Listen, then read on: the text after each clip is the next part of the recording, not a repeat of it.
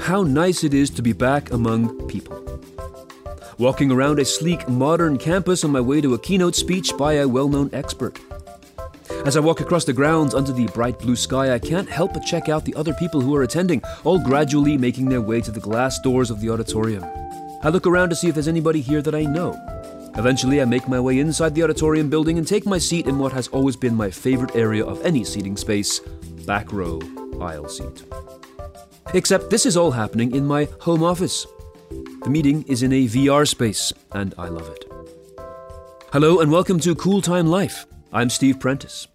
Each of our Cool Time Life podcasts focuses on a topic dealing with people, productivity, technology, and life, and each offers ideas and facts you need to know about to thrive in today's busy world. An index of our podcasts is available at steveprentice.com under the podcast link. Although there are more pressing issues in the world of digital transformation, such as work from home and quiet quitting, there is also the ongoing advancement of the three dimensional virtual world and its role in the workplace. Leading the pack has been Mark Zuckerberg and his metaverse. His quest for developing a virtual environment for work, life, and everything in between regularly gets mocked in the media for being too outrageous for anyone to take seriously. Maybe it's the bulky Oculus headsets. For a population that has collectively freaked out over the idea of wearing a simple N95 mask, the idea of clamping a helmet over one's eyes is something that most people are just not willing to do, and it's consequently something that the media gleefully sinks its teeth into. Maybe it's just him. Zuckerberg has never come across as a media darling the way that Steve Jobs was. For all of Jobs' eccentricities, he did come across as kind of warm and fuzzy and caring, like the cool guy in art class, rather than the physics nerd that Zuckerberg unfortunately seems to represent. Such labeling is unfair because Zuckerberg has done his share of changing the world with Facebook. But regardless, it says a lot about the two innovators' approaches to marketing innovative products. One has to wonder what the VR experience would have looked like under Steve Jobs' guidance. Regardless, I remain convinced that VR is going to become a thing for the typical so called knowledge worker its rocky start was largely due to the difficulties involved in processing and transmitting so much data, which resulted in early VR versions that made avatars appear extremely cartoonish and clumsy, and even lacking legs. They were mostly talking torsos. But this always makes me think of two things. The first is The Polar Express. Do you remember that movie? It comes around every holiday season. Great concept, great tunes, great story even, but there was an emptiness to the characters that people picked up on. The character's natural movement was a result of motion capture techniques that record the fluid and physical actions and facial gestures of the actors playing the characters, but in this movie, the eyes seemed lifeless, and that frankly creeped people out. The hand drawn cartoons from Disney and Warner Brothers from the 1930s and beyond seemed to have mastered the art of subtle eye and facial gestures, but computer technology just was not there yet when Polar Express came out in 2004.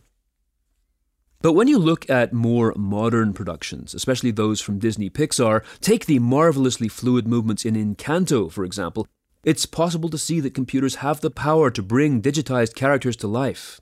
Even though these movies take thousands of hours to render and are not created in real time, it still hints at the possibility that such virtual and fluid actions will become available in VR sometime soon. But as we have seen with the adoption of Zoom and other first generation video chat services that took on a primary role during the pandemic, new technologies that intersect with human relationships always have a steep acceptance curve, but one that can be easily overcome. We saw this with the telephone over a century ago. The idea of having a disembodied person's voice in your ear could be positively spooky for someone who has never experienced it before. But soon people grew into this new virtual technology of the telephone and it became indispensable. So too will it be with VR environments. Those who scoff at the idea of using avatars of themselves are the same people who have become completely used to communicating by phone, video chat, or text emojis, all of which, in my opinion, are still avatars of their real selves. When a person appears on a screen or as a disembodied voice in our ears, we think nothing of it. We know these faces and voices are just avatars of the people we communicate with, and we fully take for granted the power of the network that brings these signals to us. Everyone who is alive today was born into a world in which the telephone already existed, and probably most people alive today were born into a world in which the internet already existed. This Cool Time Life podcast is being brought to you by me, or more specifically, the voice actor side of me. Many of you know me as an expert in workplace technology and psychology, which I am, but I am also a voiceover actor and narrator. If you are looking for a voice that sounds like this one, like me, for your podcast or videos, please drop me a line through my voice actor website at stevepvoice.com. So, back to the podcast. It takes a while for people to grow into new technologies or new scenarios that require change. If the pandemic had not forced our hand, we would not be so far along in the world of video chat. Although there are many who are still not enthralled with some of the features of video chat, they tend to forget that it too will evolve. In fact, it is already evolving into something way better. When a technology comes along that appears to be a solution without a problem, that type of change generally tends to gain little traction. The Segway, for example, that self balancing personal scooter, promised to change the world when it first appeared in 2001. Nothing really came of that, at least not at scale. But the same cannot be said of other technological solutions. When the first mobile phones became a thing in the early 90s, they were quite large and quite expensive. The general sense amongst consumers was that few people were important enough to need their own phone, so it too was a solution without a problem. The same thing with Facebook. Love it or hate it, during its early years, it became the most successful method for reaching out to people that we hadn't talked to for a long time or who we were just purely curious about. The same thing can be said of the internet itself, or of fax machines, or of personal computers. The need only truly generated itself once the technology was already there. So it is with virtual environments. In the years leading up to the peak of the COVID pandemic, which I'm going to call 2020 to 2021, most of us were content to travel to a daily workplace and be there physically. The lockdowns showed the world that a lot of jobs that involve a computer could actually be done from home, which made the idea of commuting back and forth to an office somewhat redundant. This struck great fear into the hearts of managers and employers everywhere who suddenly saw their entire business model literally vanish before their eyes. But the tide does seem to be changing. People in large numbers are increasingly choosing to not travel, sticking with the first generation of video chat technology, that being Zoom or Microsoft Teams or similar. But the desire for human interaction remains. Humans are tribal by nature. We like to have casual conversations and to be in the presence of other people. But the worlds of virtual reality, most of us have been exposed to virtual reality through gaming or multi user worlds like Second Life or Wii or Call of Duty or Grand Theft Auto. Some appear cartoonish and crude, and others offer sophisticated, high quality graphics, but they all reside in the gaming category of our minds. The property of mostly young people sitting in gaming chairs, wearing headsets, and expertly manipulating their handheld controls. The virtual world has not yet breached that mental barrier that allows the individual to say, yes, that could be me too.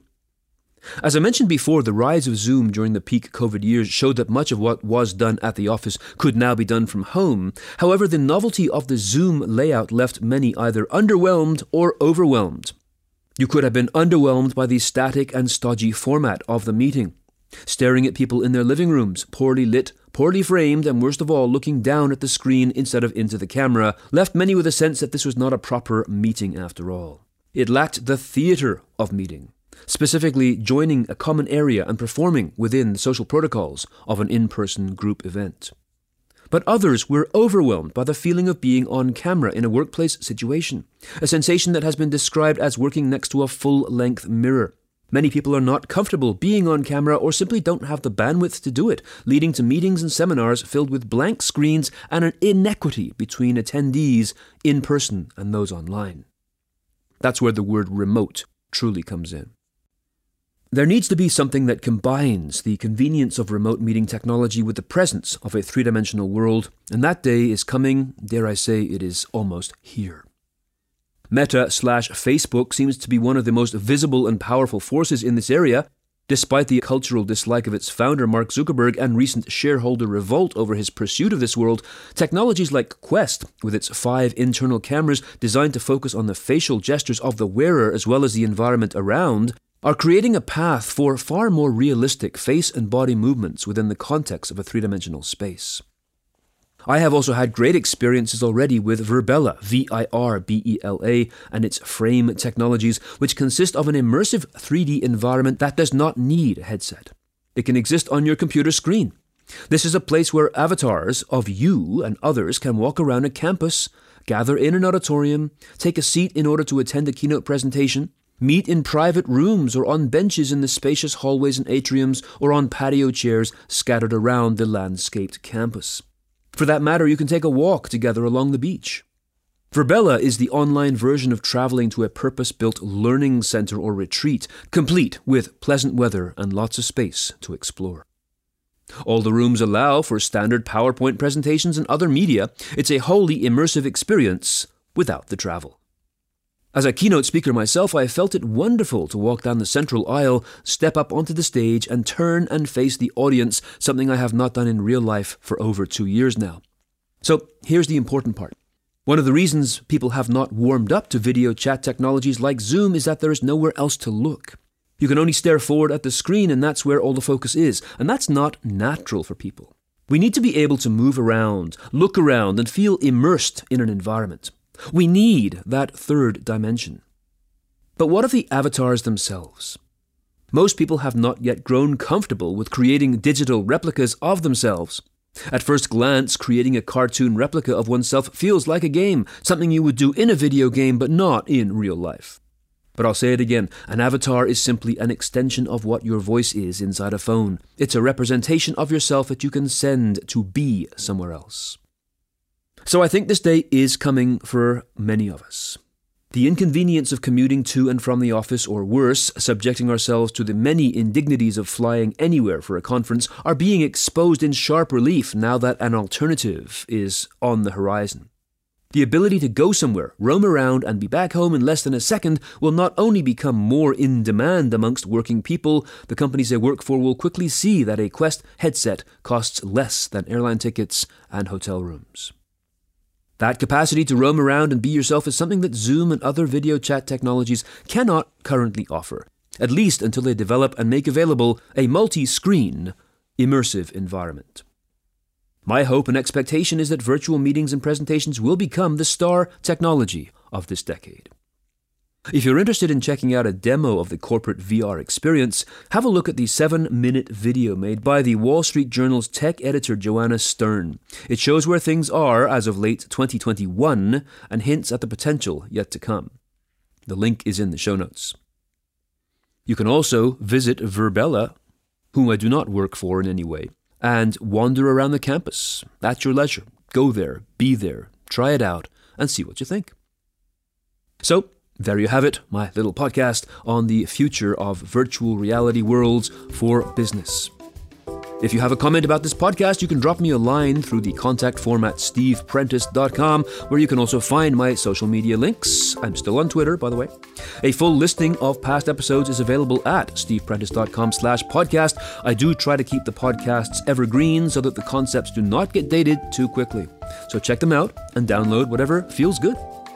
My new book is still available, of course, The Future of Workplace Fear How Human Reflex Stands in the Way of Digital Transformation. It's available on Amazon and everywhere else where you get books. And as I mentioned earlier, if you're interested in narration for your ebooks, presentations, videos, or podcasts, please drop me a line as well. Until next time, I'm Steve Prentice. Stay safe, and thanks for listening.